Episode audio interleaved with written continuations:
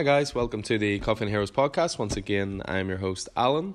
Um, a little bit of something different today. Obviously, we focus a lot of our podcasts on superhero related stuff, whether it's movies, upcoming comic previews, that kind of thing.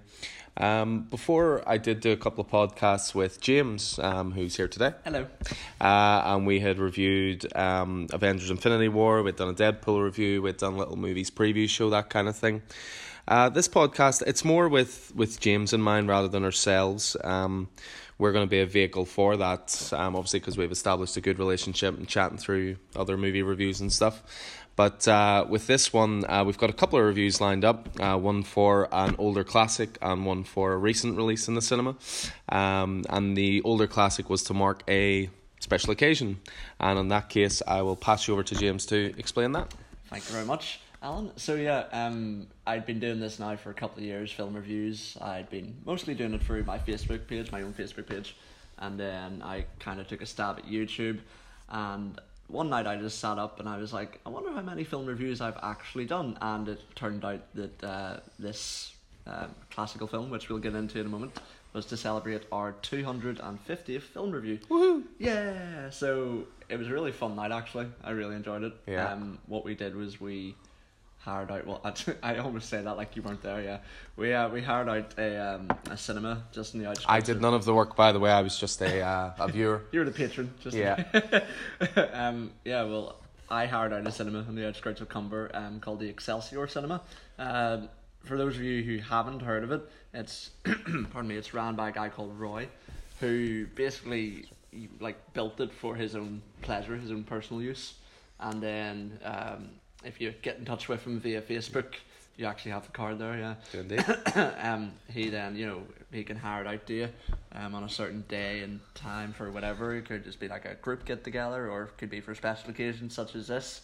Um, and it's an amazing place. Yeah, I mean it's it's se- seating for up to thirty people. It was um, six rows of five, from what I can remember. Yep. And we got chatting with Roy afterwards, and he was telling us how some of the seats were repurposed from the old Curzon, and lights were from the Ivy in London, and this and that. I mean, when I, when we drove up to it, I was slightly concerned. I was getting very Hills Have Eyes vibes. It was in the middle of absolutely nowhere. Um, but we got there, and it's like the first thing that came to my mind when I looked at it was Life Goals. It was like an old 50s drive in movie theatre. Yeah. It had, you know, the banner out the front, the display, which said, you know, welcomes James. Tonight's movie is Heat.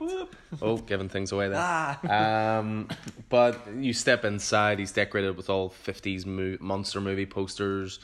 Um, it was just, it, it's, it's such a cool wee place, and there might be a little bit more information on this regarding us later on, but we'll we'll get to that as well.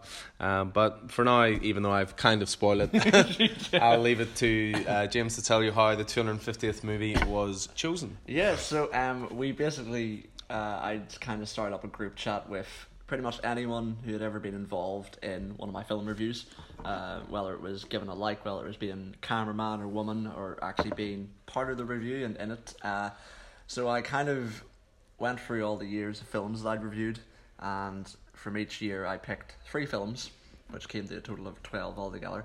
So I put out the tally in the group chat, and it was just like, okay, just, you know, rather than give me the name, I was like, here's the number, you know, pick 1 to 12, you know, give me it. And so people came through, and then there was a wee, wee bit of controversy happened. So one or two people really weren't that fussed on what we went to see, so they were like, decide for us. So I did kind of sway this to my advantage, and I was then like, okay, so I was like, oh, it's about something that not a lot of people have heard of, you know, but they'll enjoy it. I thought anyway. So I picked Hounds of Love, and then after the announcement, I made a wee short video and all for it, and I put up the trailer in the group chat so everyone could see what they're in for, and that did not go down well at all. I still haven't heard of this movie, by the way.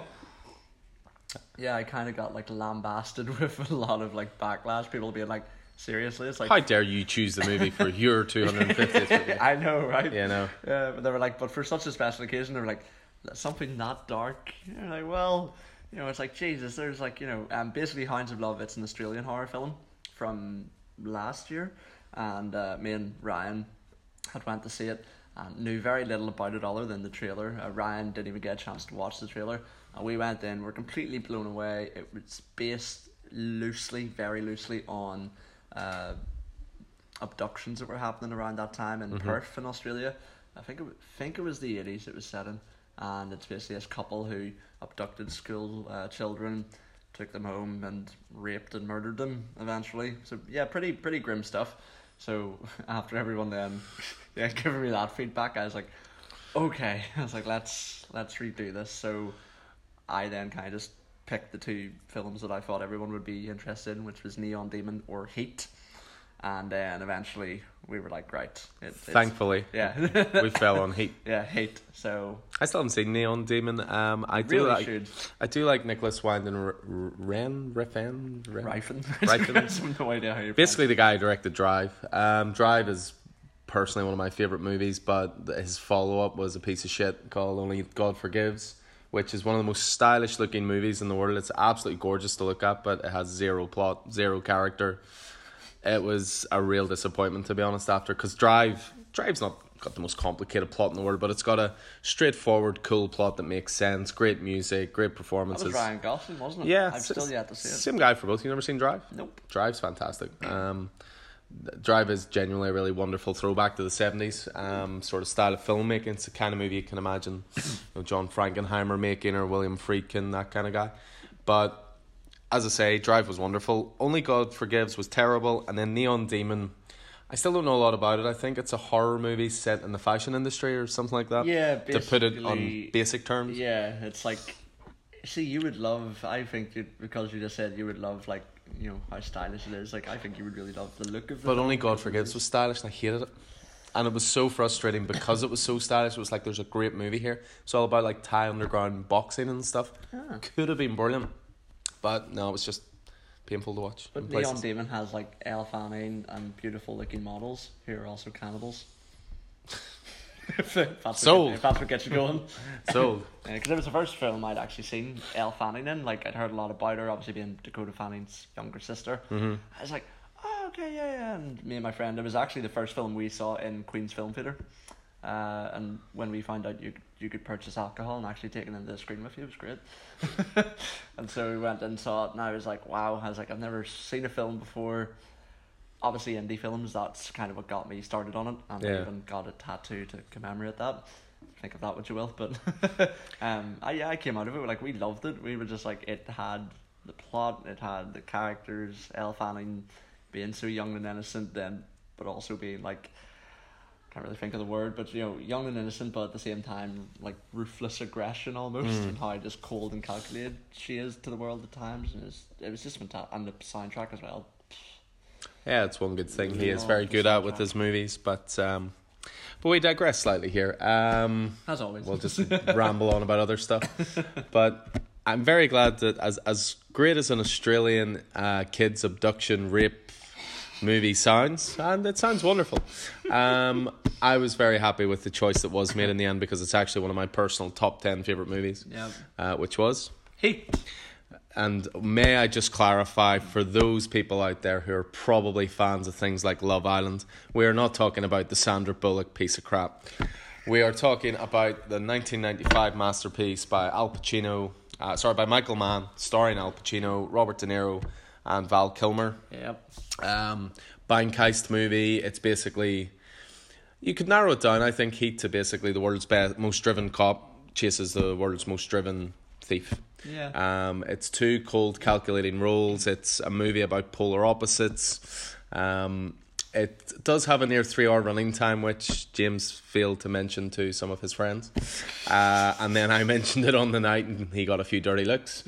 Um, but it's for me, it's one of those movies that it's nearly three hours, but there's not a wasted scene. I think Yeah. every scene is important in that movie. Uh, I think that it's pure character development. There's quiet moments, there's loud moments. This is something I actually said to you going in as well because you think of Heat, you think of the amazing action sequence in the middle, the bank heist, shot on, shot for real. Well, not probably for real, but shot on the streets of LA. Which we'll Um, get into in depth a bit more later. It's it's just unparalleled in terms of a real world action set piece. Yep. But the thing with Heat, And in a sense, it made it almost a strange movie choice for this 250th review because obviously you're sitting with friends, you got the cinema to yourself, you can chat through it, you can, you know, have a few drinks, get really into it, have a bit of a party atmosphere. But Heat's quite a quiet movie. Which I didn't really pick up on until Yeah. you told me. I was like, ah. Yeah, I sort of pre warned you a little bit before it because I've seen Heat genuinely 20 times. I absolutely adore it. I've watched it with commentary, I've broken it down. I, I think it's a brilliant movie. Um, but it's really quiet. Like, even the opening, there's no dialogue in the opening 10 minutes. No, it's all not. just It's just Robert yeah. De Niro arriving, you know, going through the hospital. And again, this is this goes back to his cold calculating character. See if you watch it closely, he doesn't touch any surfaces. See anything he opens, he uses his arm or he nudges into the door. He leaves no fingerprints. It's little details like that you don't pick up on the first time. Yeah. But the only time you start getting dialogue is when Val Kilmer goes to pick up some generic explosives. And he talks about being in a union and stuff like that.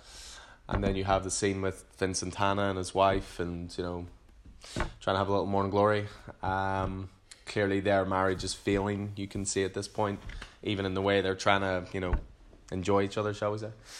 um, but yeah, so basically, Heat at its at its base level is a movie about a very driven LA cop called Vincent Hanna and a very driven uh, thief called Neil McCauley, played by De Niro. And the movie starts off where they pull off one heist, but a guy messes up. Big Um, time. Yeah, Big time messes up. guy called Waingro, who is basically a hothead. It's his first time working with Neil's crew. They steal everything they need to steal. They could walk away, but some guy gives him a dirty look, so he decides to. His exact words are, "You want to fuck with me? I'll show you who you're fucking with," and shoots him in the head. Yeah. And then because they're a professional crew, and this is something Vincent notices later on, he says, "You know, once they kill one guy, may as well kill the other two because what difference does it make?" Yeah. Um, but then it goes from there, and Neil's crew then go to kill this guy, Waingro, but he manages to slip away, and then that's an undercurrent from there on in. But and Vincent is obviously called in to investigate it. Um, what are your impressions of it? You've was this your first time seeing it, or have you seen it before? no, I was I've seen it a couple of times as well. Um, yeah, it's just sensational. The first time I ever actually watched it was uh, my dad had like lent it to me on DVD back in the day, and he was like, "Oh, he's like, you know, you'll really enjoy this." And I was like, "Okay," I was like, "Yeah, it looks up my street." Went home, can't remember whether it was that night or the week after, or whatever. I finally watched it, sat down, and I was like, "Wow." I was like, "That's a good film." Yeah, It's, you could, I suppose, if you, you know, I suppose you could say it is technically slightly responsible for me getting into films as much as I did, because you could say it would be the first film that I had actual thoughts on, and Mhm. you know, and then wasn't just entertainment that Yeah, washed over you, and then you was- yeah. moved on to the next thing. pretty much yeah, because I mean that was that was a good lot of years whenever I got that and on DVD for the first time. I was probably only about maybe 18, 19, perhaps. I thought you were going to say eight or nine.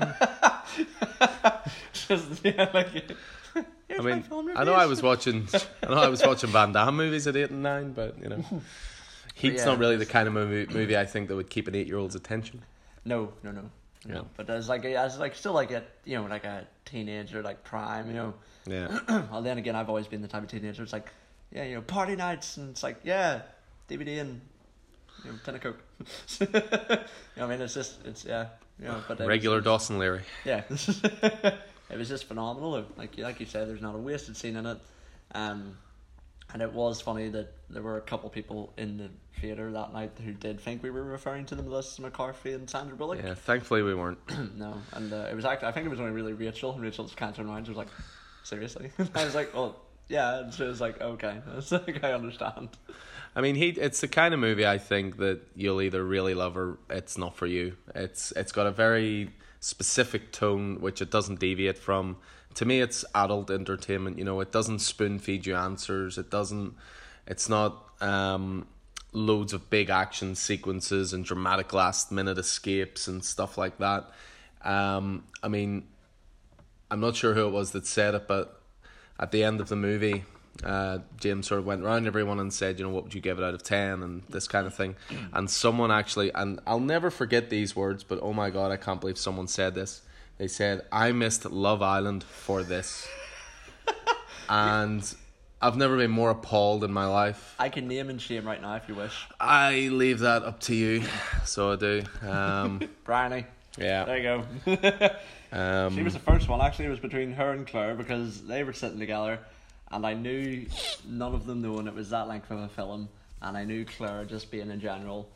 Like, cause get you if you go through our back catalogue, anything she's done with me and my sister, four, three, and she has, and she did turn around whilst filming our review, and she did say three, and it's like three out of three, if you ask me. but yeah, that was. I'm still getting over that statement, to be honest. You know, I gotta admit. your face just dropped. You were like, really, and then you're like, no, I'm not going to go into. I mean, for me, it's a proper ten, as I'm sure you could probably guess. But yeah, it's just it's a, a brilliant, brilliant movie. Um, Here comes the postman. here's our usual postman coming in. One sec. See, it doesn't really matter whether we review this at nine in the morning or at four in the afternoon. It's uh, you can always guarantee a postman's going to come in without fail. So anyway, um, yeah, just just going back to Heat, as I say, it's just for me, it's pure adult entertainment. It's the kind of movie that I think was very, very unfairly overlooked at the Oscars that year. Um, I I mean, only. So I only actually found that out the other night that it did not get any nominations. No, I was like, what? it's a genre movie. You know, ultimately, it's a it's a cops and robbers genre movie, and Still. you know, Oscars would rather give movies the crap like you know the King's Speech, which is always my go-to crap movie. Um, a movie about a rich entitled prince learning not to stutter in public. But you watch something like Heat, and it's just meticulous. It's calculated. There's amazing score to it. I mean, there's one scene in the middle of it, and it's it's probably my second favorite scene of the whole movie because my favorite is the shootout. But there's this scene where just before the shootout, they have they have a different job lined up, and they break into this place um, perfectly. You know, one guy's up a telephone pole turning the alarm off. One guy's you know opening the door as quiet as possible. Robert De Niro's character's watching from the shadows to make sure no one's paying attention. But the police are on to them at this point, and they're sitting in a um a van just across the way. And there's this one cop on there who is clearly this is just you know his day job. He doesn't really care about it, and he just he's walking around, he's pacing, he's bored, and it reaches a point where um he sits down, and his gun clatters off the side of the van, and Neil sort of hears the like the most minute of sounds, but that puts him off. He's like, "Walk away, walk away. We haven't done anything. Walk away." And then that's where they find out they're being tailed. It's a wonderful scene. There's like no again no dialogue. It goes back to what I said about it being a quiet movie. Yeah. There's no dialogue for maybe six, seven minutes.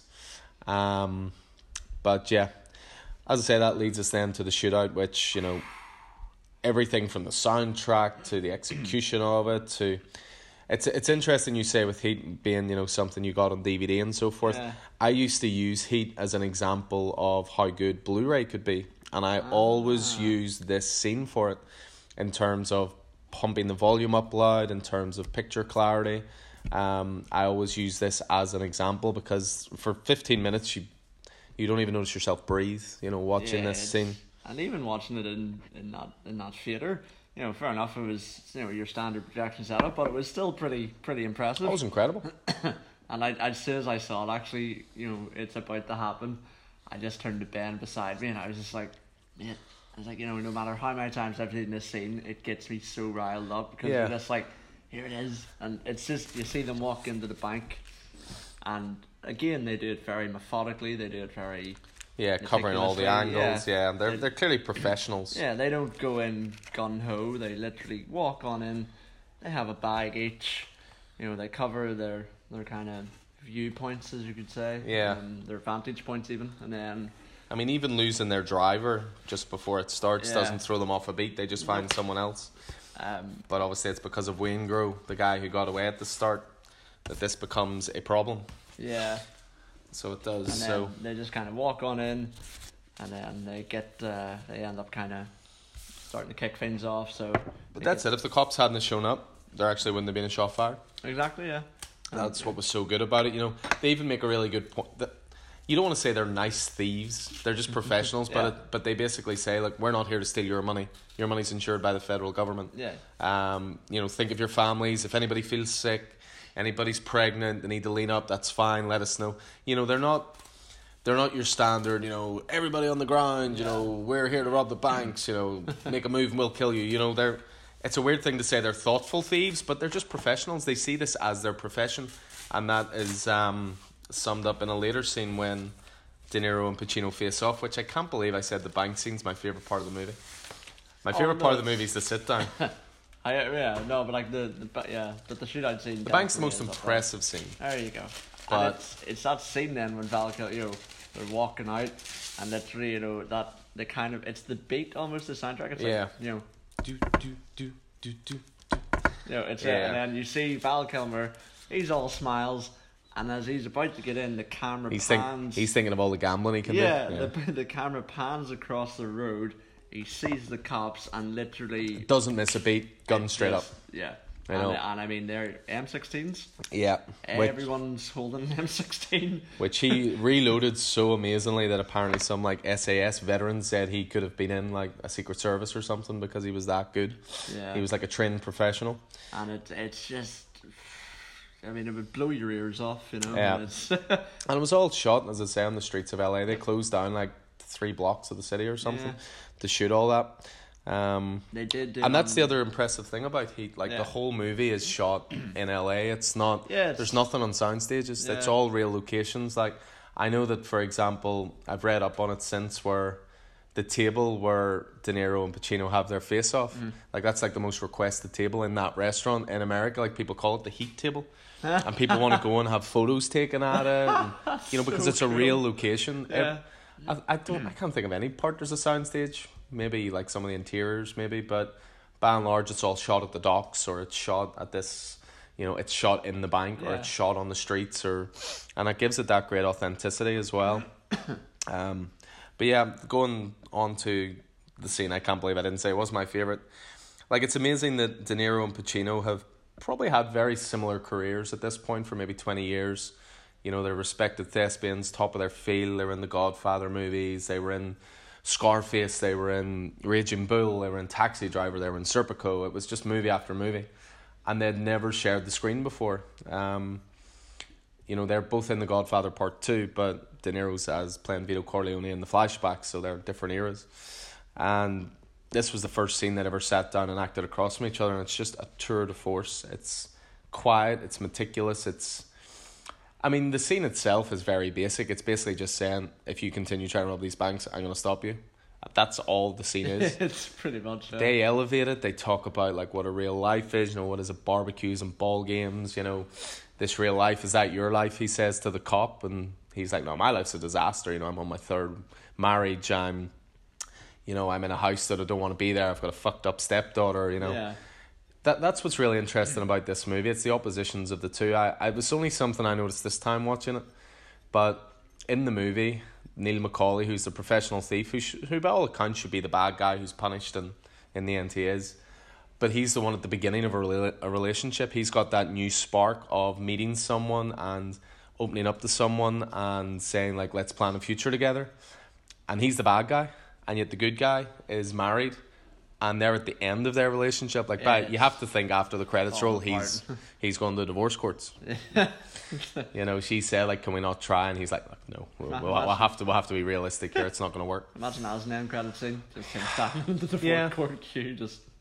You know, but it's it's interesting. It's just a movie of oppositions the whole way through it. One line that stands out for me during that scene is uh, McCullough, and he says to Hanna, he's like, you know, a friend of mine once told me, um, you know, don't get yourself attached to anything that you're not willing to walk out on 30 seconds flat if you feel the heat around the corner. Yeah. And that is just pinnacle, like goosebumps. You're just like, ooh, it's like almost calling them out, sort of thing. Yeah. know?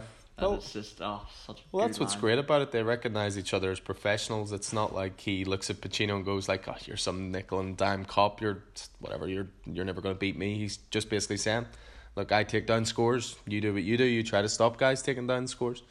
You know, there's a lot of respect between the two there, which obviously then leads to the um, the finale. Now, the finale is the one thing in Heat that it's not that it's a weakness to it for me. It's just you want McCauley to get away with it. I think he's Oh, yeah, shown nothing but loyalty the whole way through the movie. He takes care of Chris. He, um, you know, he looks out for him. Even looks out for his marriage, saying like, "Look, give it one more shot, or you know, if it doesn't work, I'll set you up myself." Oh yeah. You know, he's he's a really. You, you don't want to say he's a decent guy because ultimately he robs banks and he is responsible for the death of some security guards and stuff in it. But he's ultimately it's not that he's a decent guy; it's that he's got a very strict moral code. Like you take care of me, I'll take care of you.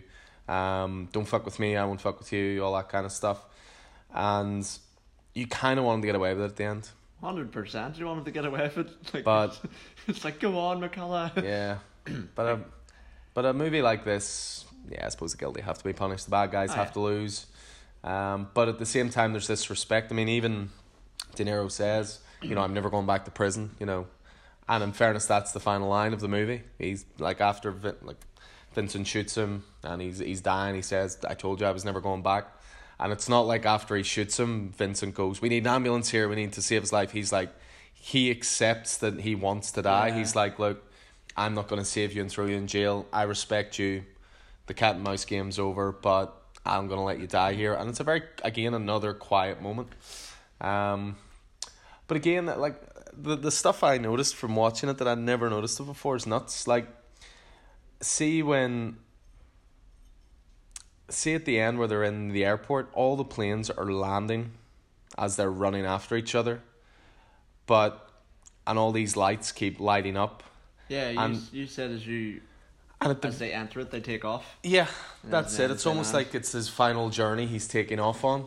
Um, and then when he gets shot, all the planes are landing. It's almost like the journey's at an end. There's just all this great symbolism I'd never noticed before, and that's again what I think one of the strengths of Heat is that having seen it twenty times, I still notice new stuff. Yeah. There's new layers to it. After I saw this movie the first time, I just searched out everything Michael Mann had done.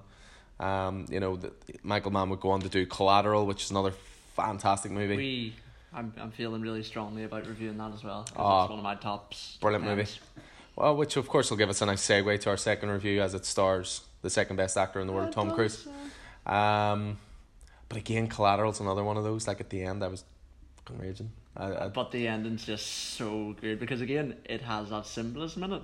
Um, Yeah, you know, where he story. tells the story at the Yeah. start and at the very end, he's like, you know, guy gets on the MTA here, dies. yeah, Like, no one notices. Yeah. just, yeah, and I, I was just like, oh, Spoilers for the end of Collateral. oh, come on, it's been out for what, Jeez. fourteen years now. well, one of the things that always annoyed me about Collateral got cleared up when I watched the commentary track because at the end it always bugged me that even though Vincent had been shot, he was ultimately a trained professional killer. And Jimmy Foxx's character really shouldn't have even picked up a gun in his life. Yeah. And he's able to shoot Tom Cruise through the doors. Yeah, and Tom Cruise misses. But if you go back and look, if you remember when um, Vincent kills uh, the guy in the club, he shoots him three times in the chest. yep. That's the three. That's the three shots he aims for, and Jimmy Foxx at the end. It's just the the split in the doors in the way. So he actually did shoot him Ah. like as his trained mind would be, like straight to the heart, instant kill. Yeah. And the only reason he doesn't kill him is because they're dividing the doors separate. So that gave me a Ah. that um that made the end of that movie a bit better for me. I have to Ah. say. Yeah, because I always felt that myself. It's like, oh come on, you couldn't hit that. Like you know, come on. Yeah, but yet someone who's never fired a gun before can shoot him. But It's like, yeah. But uh, that's collateral. That's another time. Yep. Um, but yeah, just bring it down. Uh, just a final word on Heat. I thought it was um, a very good choice of movie for something that was sort of a monumental moment. Because this feels like a monumental moment in cinema for me. The nineties is often known as the decade of excess, as, as well as the eighties. The decade of excessive act- action movies and over the top stuff. You know, your Die Hard with a Vengeance, your um, The Rock, Bad Boys, Armageddon. It's all over the top machismo. Whereas this was almost like a quiet underlying movie that was just brilliantly acted, brilliantly written, brilliantly directed. Um, I would put it in the top three movies of the nineties. Personally, can't give it any higher praise than that. Of course, I say all this, and then Armageddon would be in my top three. But I have such a soft spot for Armageddon. That's such a soft spot. Um, but yeah, ten out of ten movie for me.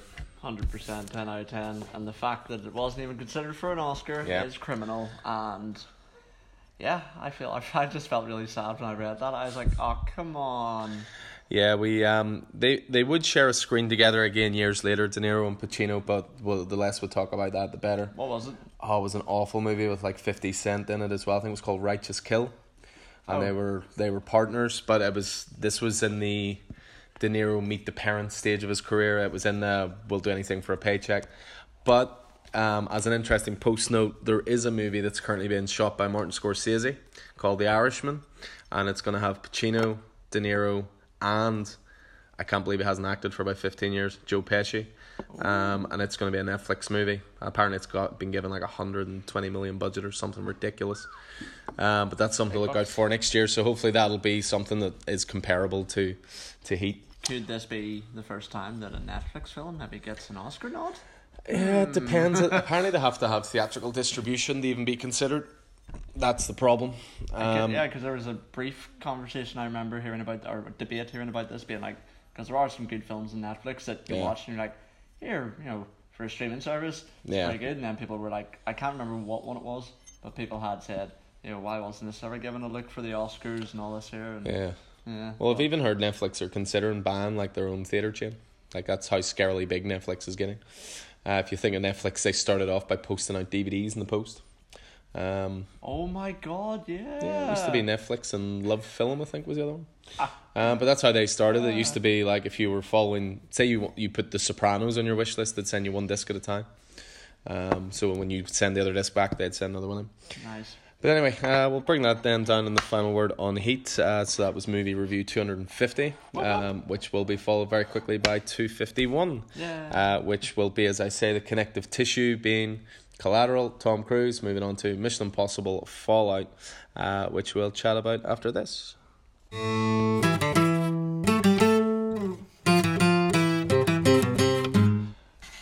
So we're back, and this time, as I say, we'll uh, will be review number two hundred fifty one, which is Mission Impossible Fallout. Um, quick note on Mission Impossible movies for me, anyway. Um, it's a series that I love. I think it's it's one of those strange series that I think's got better and better with each movie. Um, number two accepted, of course, because it's definitely the the low point of the, of the series. Um, but it's one of those movies. I don't know, or movie franchises. I don't know what it is. They just get better with each one. Rogue Nation for me was in a special a special high point. It's almost like the first couple of movies were aimed at a popcorn munching, not paying attention audience. You know, they were lowest common denominator movies. And as they've went on, they've set up these conspiracies. They've they've made it very adult entertainment. I think that's what I love about it. It doesn't spoon feed you answers. It doesn't, you know, it doesn't simplify plot. Although maybe you'll totally disagree with me on all of this, but like I just think it's smart adult entertainment. I don't think we get enough of that in the cinema anymore. I think too many movies are aimed at teenager. Oh, God, I sound like such an old man. um, too many movie like the last movie I can think of to put on a similar level to the Mission Impossible movies is something like Inception. It's a high concept idea. It's brilliantly executed. It rewards you paying attention, but it has just at its base level great action scenes and it's just your seat entertaining. Now with Mission Impossible Fallout, I saw the trailers. I watched one of them. I tried not to watch the rest because I hate trailers giving away too much. I mean, we're on our third Venom trailer. It's not out for another six months. It's, I thought it was only the second one. oh no, there was a teaser, then there was a trailer, then there was a third trailer. Ah. Um, so with Mission Impossible Fallout, it and it, it kind of gained notoriety mostly for Henry Cavill's mustache before anything else. Mustache Gate. Uh, mustache Gate, yeah. I actually read an interesting article on this history. Christopher McQuarrie, who directed and wrote Mission Impossible Fallout, but also Rogue Nation, apparently he agreed to let them shave it. And they went through all this really complicated process, and then Henry Cavill was going to grow it back, and Warner Brothers were going to pay for the digital alteration to add the facial hair back in as it grew. And they went through this for a couple of weeks, set it all up with schedules, and then one of the heads of Paramount walked in and went, What the fuck are we doing? No, we're not doing that. and just shut it all down. But apparently Christopher McQuarrie was going to allow it. Um, but anyway, that's all by the by.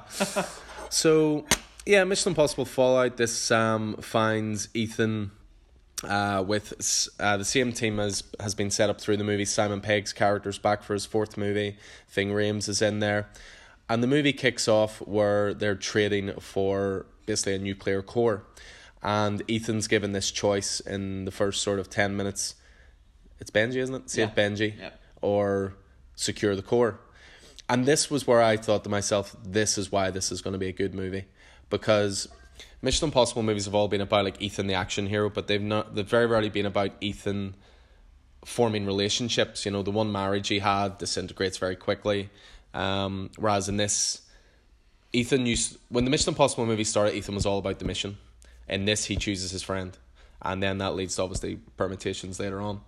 Um, and the core gets stolen, and then they got to set up to try and get it back, and also locate the others. Um, so that's the, that's the basic setup of it. Um, as well as obviously once he loses the core, the CIA get involved, and then they appoint their own point man to shadow Ethan and make sure he's not up to his usual hijinks, shall we say? And that's played by Henry Cavill. Um, I thought was very good in the role. Uh, yeah, he, yeah. He was a little bit one dimensional in some places, but it's. I, to me, it kind of showed that he can actually play a pretty good antagonist in a sense Yeah. as well as a superhero, which I really enjoyed. Well, that's true. I mean, you, you sort of think, especially towards the end of Justice League, he's more of a smiling Superman, and in this, he's the complete opposite. But Oh, sorry, Ju- Justice League. I've... It, it does exist. It does exist. um, but I mean, it's worth having him in this movie just from reloading his arms as he goes to punch someone. Um, that's by the by. Now, with Mission Impossible, I walked out of it. I expected it to be good because, as again, as I say, I'm a fan. But when I walked out of it, I genuinely, I couldn't believe I thought this, but I thought, and I do still believe it. I think this is the best movie of this year. Now, unfortunately, me saying that to some people close to me, James being one of them, Yep. maybe unfortunately raised their expectations because I, I didn't go in with those expectations. I went in with the expectations of this is going to be a good movie. I'm going to enjoy this. I'm going to walk out. I'm going to forget about it. But it really struck a chord with me watching it. I sitting open jawed the whole time. The sheer amount of stuff filmed in camera is staggering. Like there, there's there's no doubt that you know digital effects have reached a point where you don't even notice them sometimes, and I'm sure they've added cars here and narrow escapes there and stuff. But I was I was trying to work this out earlier. How old are you? 26. Twenty six. If you add your age and my age, we're nearly at the age of Tom Cruise. Yeah, that is. Uh, This man is 56 years old and he's Yeah. jumping between 20 story buildings, riding motorcycles through France, um, hanging off the side of mountains. There, there was one point in it where he's chasing Henry Cavill's character through, it's through London, I think, off the top of my head. And he's running over rooftops and stuff like that. And he eventually gets up to where Henry Cavill gets into a helicopter and flies away. But it cuts to this big, massive, wide shot, and he's standing on top of the building overlooking all of London. That's a weird thought, but all I could think to myself was, "This is Tom Cruise's world, and we just live in it." I, I don't know where that thought came from, but I was just I was just so. Imagine being in a position where you can stand on top of a building and literally lord it over an entire city, and it's just like, yeah, this is, this is a Tuesday for me.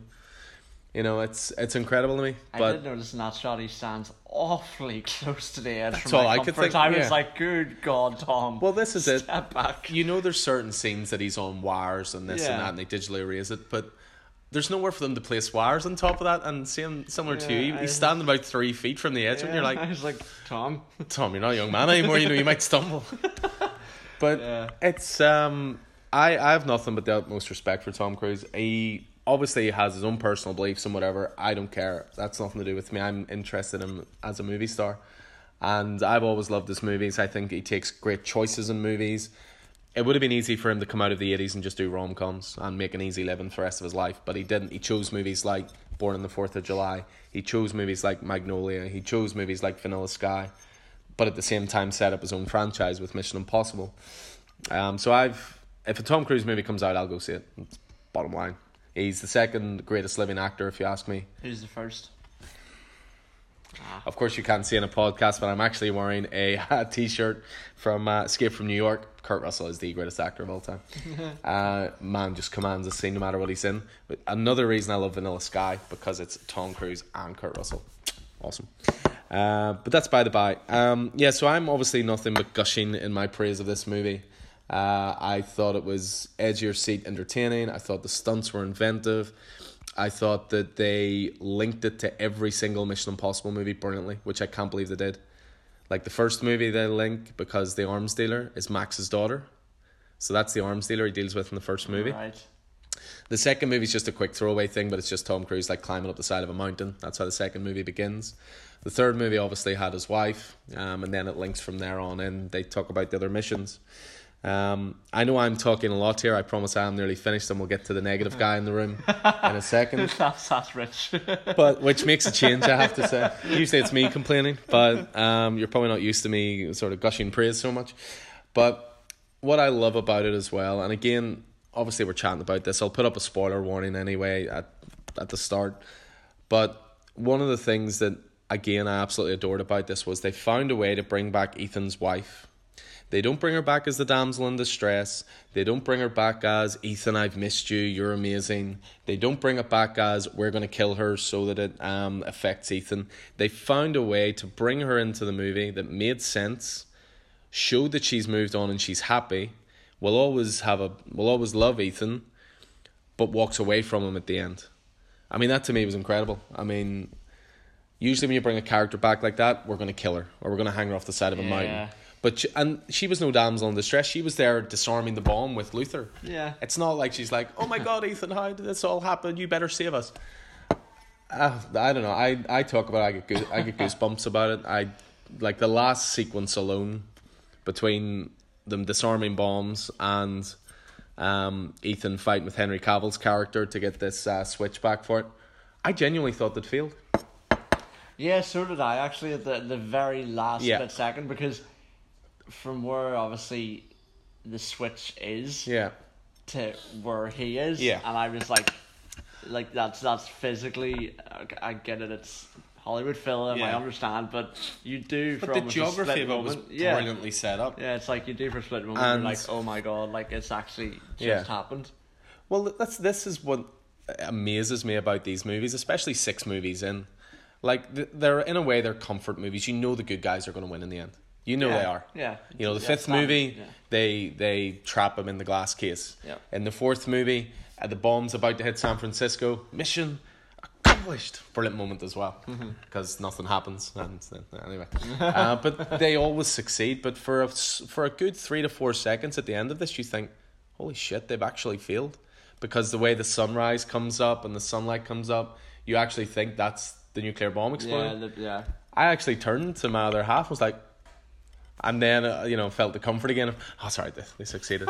it just amazes me that this movie can do this to me because similar to James, I mean I've seen a lot of movies in my life, and you know at certain points you become slightly jaded or things become predictable. But that's why I love this movie. I didn't think it was predictable, but now I'm going to turn you over for my gushing praise. He even has notes. He even has notes. I look forward to dispelling all of these. Um, but again, what we must say at this point is all movies are subjective. You know, if I hate a movie, it doesn't mean you do. If he hates a movie, it doesn't mean I do. We'll have our own opinions, guys. But uh, that's my gushing praise over. I'll uh, turn you over to Negative Nancy over there. You can't talk. It's like, I'm enjoying this like moment. the past three podcasts. Doesn't were ha- negative. It doesn't usually happen. I have to enjoy this moment. I suppose that is true, right? So, I'm not saying just before I go any further. I'm not saying that I didn't like the film. I thought it was enjoyable. I thought it was entertainment, but much like you stated earlier, I literally, yep, I liked it, entertaining. Forgot about it. It didn't last for me, and a couple of reasons why. Hit me with your reasons. right, so I'm holding a batarang at this point as well. May I just state for the record? yeah, that, If you hear like a loud scream at some point, I've thrown it at him. Right, so obviously with every film that ever comes out, there's different cuts of it. You know, Mm-hmm. some scenes don't make it into the film. But for the trailer, especially the one that we had playing in our foyer, might I add, for a good two months, and it was the main trailer, I believe. You know, the scenes that were included in it that weren't in the film, and it really, Mm. I, I don't know, it shouldn't bother me because obviously with like the Seems Justice League and all, more like, and more commonplace, doesn't yeah, it? Yeah, it's but uh, the one where so there's a scene in the trailer where he actually falls off the cliff face like Mm-hmm. entirely, and that's not there. So it's like, okay, had they actually set it up so he did die or something? You know, that's not there. Um, oh yeah, in the truck, and he's about to collide head on with another truck. Mm. Yeah, again, what was that about? Like, where Yeah. was it, you know, uh, what was the other one? The so another way he breaks his ankle, which he shot. If you didn't know, like, which I don't know how you couldn't. It was all over Graham Norton and everywhere. But while shooting it, he Graham Norton. hey, Graham Norton's a good show. he, yeah, he basically during one of the jumps, he pretty much. I don't so think Broke his ankle. Yeah, I don't think he mistimed it, but like he missed misjudged it. I think like he, I think yeah. he jumped too early or something, and, and then didn't he, quite like, make the it- distance. Yeah, just showed him like breaking his ankle, but they kept that shot. However, again in the film, that's taken from a different angle. That shot it doesn't actually show the pan view. It shows you it from looking at him like face on and jumping. And I was I like, thought they took it from the side. From, I don't know from memory, Maybe but maybe I can maybe I did just miss it like because it was such a split Yeah. second thing. But from the way I looked at, it, I was like, that's a different angle. But I do know that so, that so just what we're clear about here, the first thing that you're negative about in this movie is not what's in it, but what's not in it. no no. okay. It- yes. and, and maybe stay for the record at this point as well. This is the longest Mission Impossible movie. It's nearly two and a half hours. So exercising scenes, I think, has to be done. It like this. I sound almost like a bit of a hypocrite here because one of the main things that really bugged me about Justice League was the stuff they showed you in trailers that wasn't in the movie. Yeah. I think something like this is. I, I mean, I, I certainly do take your point on it, and the filmmakers have actually addressed this since. Um, that they were still finding the cut of the movie, but they were putting obviously exciting shots in there for the trailers. But they were still finding the cut of the movie. I think up until a week before they released it. Oh wow, that's Um, so it was cutting it close. The reason I don't know it annoy with Justice League stuff like that annoys me is because it's adding to the mythology of that universe. You know, it's like who's that hologram Bruce is looking at in the Batcave? Who's that Alfred is talking to? What superhero is that? So that adds to the mythology. With something like this, it's just another action scene, but it's not like it's not replaced with a different one. Um, but valid concerns, and I suppose it's different for you than me because I've maybe seen the trailer once or twice. Yeah. You've seen all these moments in the foyer, whether there's sound on or not, but you've seen the moments it's and like- went, that looks really cool. I'm looking forward to seeing that in the movie. Yeah. Um, but yeah, there is a, there's an interesting uh, interview out there with Christopher McQuarrie. I think it was a podcast actually he did for Empire uh, movie magazine, and he talks about it because again he he talked about those two shots you're talking about, the truck one and the um, the one where he falls. So And there again another another one which is in the club, Mm-hmm. and but again he swings overhead, but the rope breaks, so he ends up like almost free falling whilst holding on the rope in the club. And uh, again, you were like, I was watching that scene as it happened. I was like, where where is it? I was like, I don't get. Okay, so anyway, um, I'm just yeah, I'm not like obviously I like the majority of things about it, and you said the majority of things I liked about it. Like Mm-hmm. he's 56 years age, still does all his own stunts. yeah, I mean Really that cool. I didn't mention it before, but that Halo jump sequence Yeah, that if was. you a- look at how that's cut, it's so clever because they have Henry Cavill run out, but he's obviously run out of like a studio jet, and then it pans back round to Tom Cruise. There's a very small hidden cut as it pans round, because then you follow Tom Cruise jumping out and jumping down it. So if you looked at it and you weren't really paying attention, you would have assumed Henry Cavill jumped out as well, but he didn't. It's obviously a stuntman, but Yeah. apparently he did that Halo jump like eleven times Yeah, because I just so they could get all of the shots. I think they said that they literally only had about thirty minutes of daylight a Yeah. day to like to get that done, and so that's why it took them so long. Yeah. So, and I mean, I will admit that scene is pretty incredible because it literally jumps straight into like a lightning storm, and then that shot where it hits him, Yeah. and like it like the whole cinema just loses audio for a moment. I was like, Yeah. oh, I was like, that's really well done. Yeah, like, there's a lot like of that. inventive stuff like that in it as well, which was cool. Okay, so yeah, dislikes as I will continue on with here. Hear all Did this you- negativity, I tell you. Right, did you ever see Atomic Blonde? Yes. Right. How were your thoughts on that? Just real quick. It kind of bored me, and it kind of just seemed like Charlize Theron knew she was getting a bit older. She's never going to be as hot as she is now, so we're going to make a hot movie where she kisses women, is half naked for most of it, and the action was pretty forgettable. But that's okay. Right. With regards to the twists in it. I couldn't even remember them off the top of my head. Okay, right. So being, uh, being completely honest. yeah, no, it's like so I can't remember it, but I'm like my point is the Yeah. twists. There's a lot of twists in it. Yeah. Where come the end of the film and the final revelations revealed, you're like, well, I don't get that because Mm-hmm. you've had so many twists running here. Kind of felt the same about this film. There's so many twists and turns. Or a few. and I followed them for a good chunk of the film, and then it just kept going and going and going. And I was like, right, That's you should really stop. Yeah, I mean, I thought a lot of the twists were inconsequential. The only real twist for me was that Henry Cavill was a bad guy, but I figured that out myself. I yeah, I, but it was just kind of like right, you know. So he, I, don't know. It was just there was just too much for me to process in it. You know, I mean, it's they like, they sort of insinuated twists, but didn't follow through. It was like, oh, Ethan is this guy, which you were like, "No, it's not going to be that guy. You know, oh, he's obviously snapped all these missions and he's setting this up as himself. I basically I figured out the the Henry Cavill twist when he handed his CIA director the phone and the phone wasn't damaged because he fell on the phone and they make a point of saying, "Oh, I landed on that. I'm gonna need a new one." But when he hands a phone over to her that supposedly incriminates Ethan, it's obviously been tampered with. But twists wise, I, I don't remember there being tons of twists. in Maybe it. maybe it was just me and my simple mind, but I just didn't I know like Mission. Impossible movies can be infamous for their amount of face Yeah. reveals. Um, but I thought they were really well handled. I really, again, I will put spoilers alert up before all of this.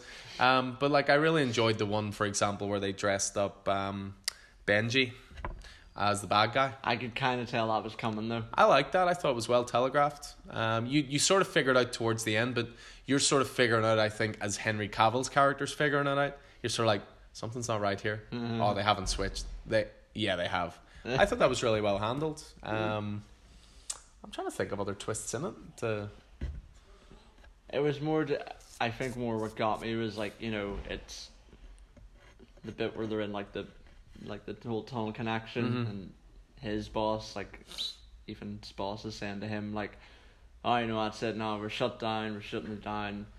Then it's revealed that Henry Cavill turns, but he's being well supposedly being like brought back, and they're all being brought in by his boss, and then he turns. But then Alec Baldwin didn't really turn because he was with Ethan Hunt all along.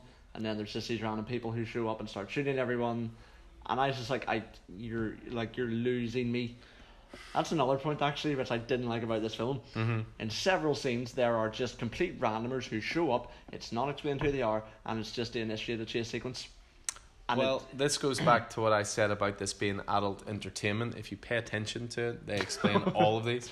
I They explain again, all maybe, these people. again, maybe again, yeah, maybe I just missed it, but you know, because I was pretty tired. But I, day, I won't lie. But, but no, I kind of you know, like that about like. Don't get me wrong, I can understand what you're saying. I think the way we digest movies these days has changed. It used to be you went into a dark theater, you didn't pay attention to your phone, you didn't pay attention to people around, you got lost in that world. And I think as movies have moved on and the modern world's moved on, people have so many distractions. Whether it's they hear a vibration in their pocket, so they straight away go to it, you know, rather than paying attention to what they're doing, that kind of thing. But I like that. I think this was a movie that you had to sit and pay attention to. Like when I went to see it, because I was so looking forward to it, I turned my phone off. Didn't pay attention to anything else. I'll never leave a. I'll never leave a movie to go to the bathroom. Don't care how yeah, much no, I need to go. I. I'm the same. Happened to me the first time I saw Return of the King, a three hour bloody movie. Needed to go five minutes into it. Didn't. struggle through it all. Totally glad. Sure your bladder didn't burst. Yeah, totally worth it. Apparently, it strengthens your bladder. so well, that's my excuse. Um, but no, I, I do think you need to pay attention in this movie. I do think that there are. Um, I think all those guys are always. You're always told who they are, um, whether they're on their side or the other side or whatever. But I mean, Mission Impossible movies they're known for their like twists.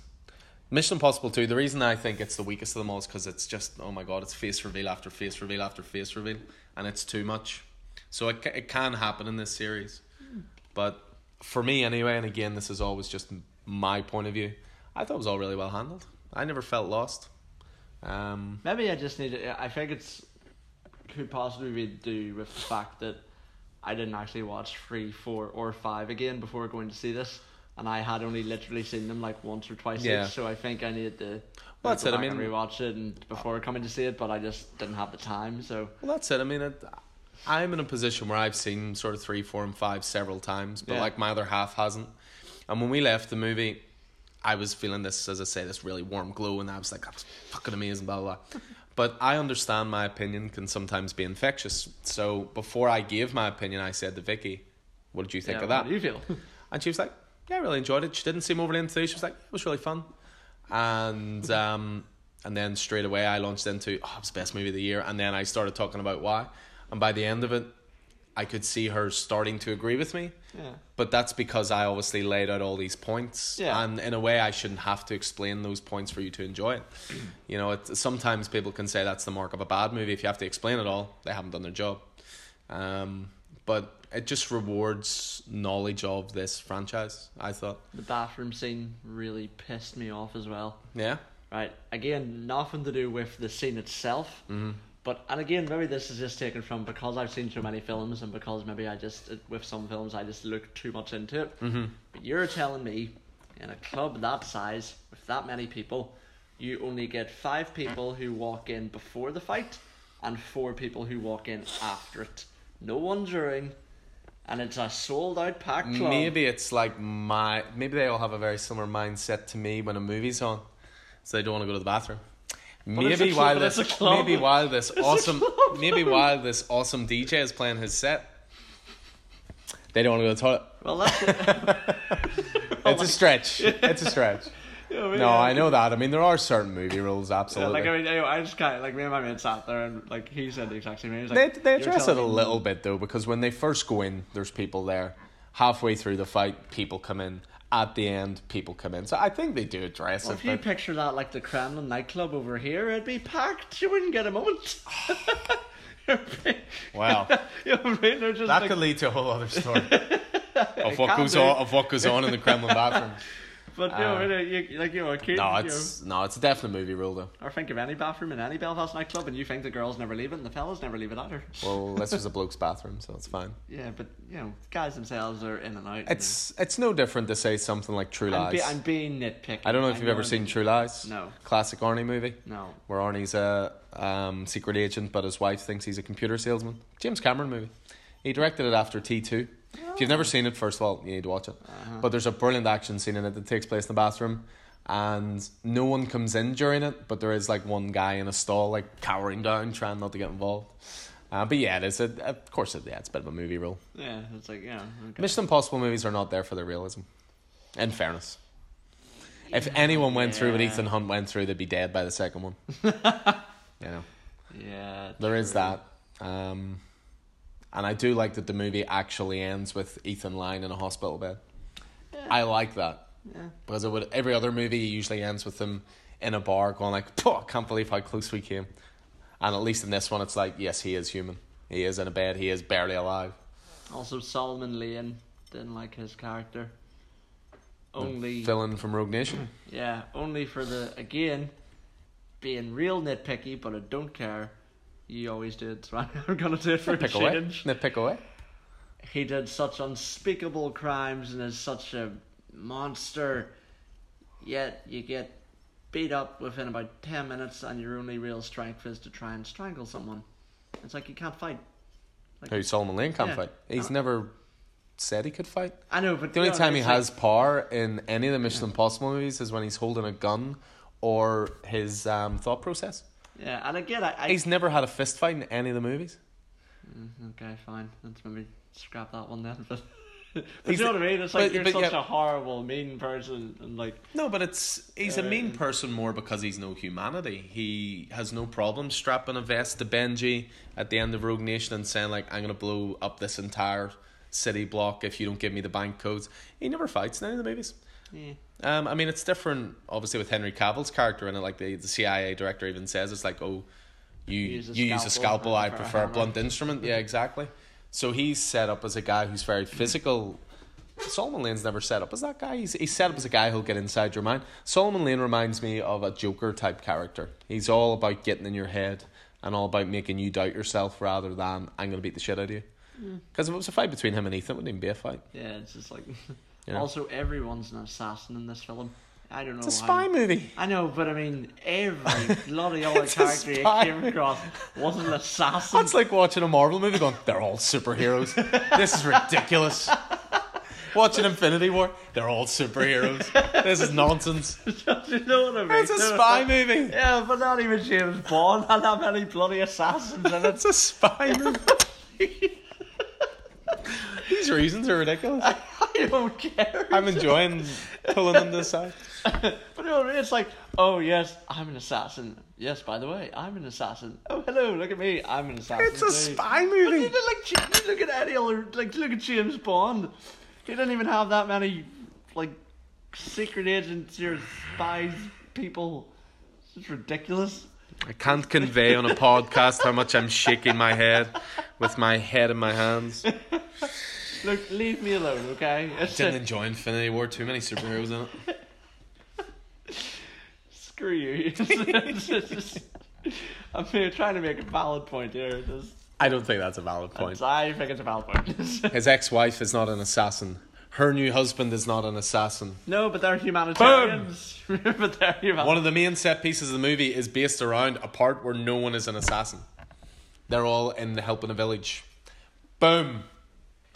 All the people in the club, they're not assassins. No, for God's sake, now you just come on. Boom. no, Oh yes. uh, Come on, keep them coming. no, you know, no, I'm not going to give you the satisfaction Oh, of it. he's, he's huffing now. He's huffing now. He's realised this is the greatest movie ever made now at long last. Yeah, oh, yeah, that, That, of course, also- is a stretch. That is a very. I mean, mo- I, I understand from your perspective. Like again, everyone's entitled to their own opinion. But when you told me that, I was like, oh. Oh, I, d- I didn't say those words lightly. Like, when, as I say, I expected to enjoy this movie. I didn't expect to enjoy it as much as I did. See, because you told me that whenever you were like, oh yeah, by the way, Mission Impossible, best film of the year so far for me. I was like, oh, I was like, happy days, and Yeah. you just you, you just let me down like a lead balloon. I didn't let you down. You seem to nitpick a spy movie as having too many spies, yes. and and about and you don't like it because there's scenes in the trailer that aren't in the movie. Yeah. And you don't like it because people don't go to the bathroom. Your reasons you're picking out here are, are When you- when you ridiculous. put like that does sound pretty pathetic, but uh, I have to say though I did enjoy Rebecca Ferguson redeeming herself as such after that terrible film Life. Life. That's the one with Ryan Reynolds, isn't it? Jake Yeah, my missus and her like, oh, parents oh, watched that one night, but I smartly put my headphones in and watched my iPad. By God Almighty, that was awful. The only thing that kept me from walking out was the fact that they teased, they didn't confirm it nor deny it, but someone had came up with the, the amazing fan theory, and then somebody kind of was like, "Oh, that would have been cool." Is that this was the origin story of how the symbiote arrives on Earth? I was like, "Yeah," I was like, "That's that's really cool." You I need could to see- invent yeah. reasons to enjoy a movie. Yeah, pr- pretty much. Yeah, I think uh, some. I was yeah, and I was like, okay, that's the only thing that kept me from walking out of. it. Otherwise, I would have been gone within about the first hour because it was just all over the place, and it wasn't even really horror as such. See, just- he can't even find reasons to not like Mission Impossible, so he's bitching about a different movie. I have won. yeah, one time. But even just like things in, I don't know. I just I, I really enjoyed the depth of it. I really enjoyed like Luther having always, like there were there was bonding moments over like them trying to disarm a nuclear device because Luther's always been keeping an eye on his ex wife from a distance, and she's like, I know you've always been there. She's always like, you know, the world needs people like you in it, Ethan, and I feel safer knowing you're out there. Um, I even like where Ving Rhames' character Luther says, you know, Ethan's only ever cared about two women, but there's no like big, oh, I love you scene or I've always loved you or anything like that. But you can see that the genuine care is there for Rebecca Ferguson's character in it. The movie doesn't need to be really overt with all this stuff. That's again what I enjoy about it, and I think that's why this movie and Rogue Nation stand above the other ones because it's written by a guy who won an Oscar. Like Christopher McQuarrie wrote The Usual Suspects, one of the single best movies of all time ah. And he knows how to craft the story and I don't know I I just I genuinely can't say enough good things about it. I absolutely adored it and I understand not everyone will have the same opinion as me and that's fine but I I was blown away by it. And someone said this there was a review I read of it before I'd actually seen it but I didn't read the review I just read like the, first, the opening line and someone called it the dark Knight of spy movies and I thought that's that, such a lazy comparison. But then when that. I watched it I kind of got what they meant with it. You know it was adult orientated entertainment. It made you think. It had twists. No two action set pieces were the same. That was the other thing. All the action set pieces were so inventive and it made you feel like you had never seen it before. But there was one complaint Vicky had about it which I, I should have told you in advance then you could have added it to your list. Yep.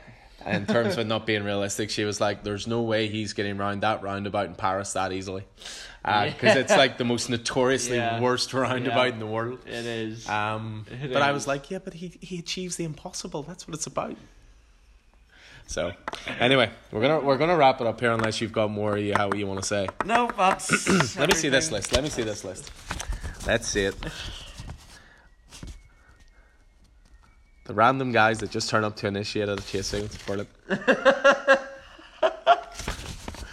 The shot of him breaking his ankle. So basically, you're you're a masochist. You want to see the shot where he breaks his ankle. So the fact they show it from a different angle, you're like, I don't like this. I want to see Tom Cruise actually hurt. I'm only joking. Look, at the end of the day, as I say, if you didn't enjoy it as much as me, that's cool. There's no issues there, um, and I'm not going to try and convince you otherwise. All I can do is sort of give my views on it, why I enjoyed it so much, You know, and where's your bin? that's that. would you Would you like to borrow a lighter to burn up those notes, or?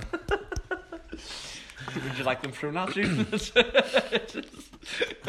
Anyway, that brings us to an end of uh, number 250 and 251 reviews.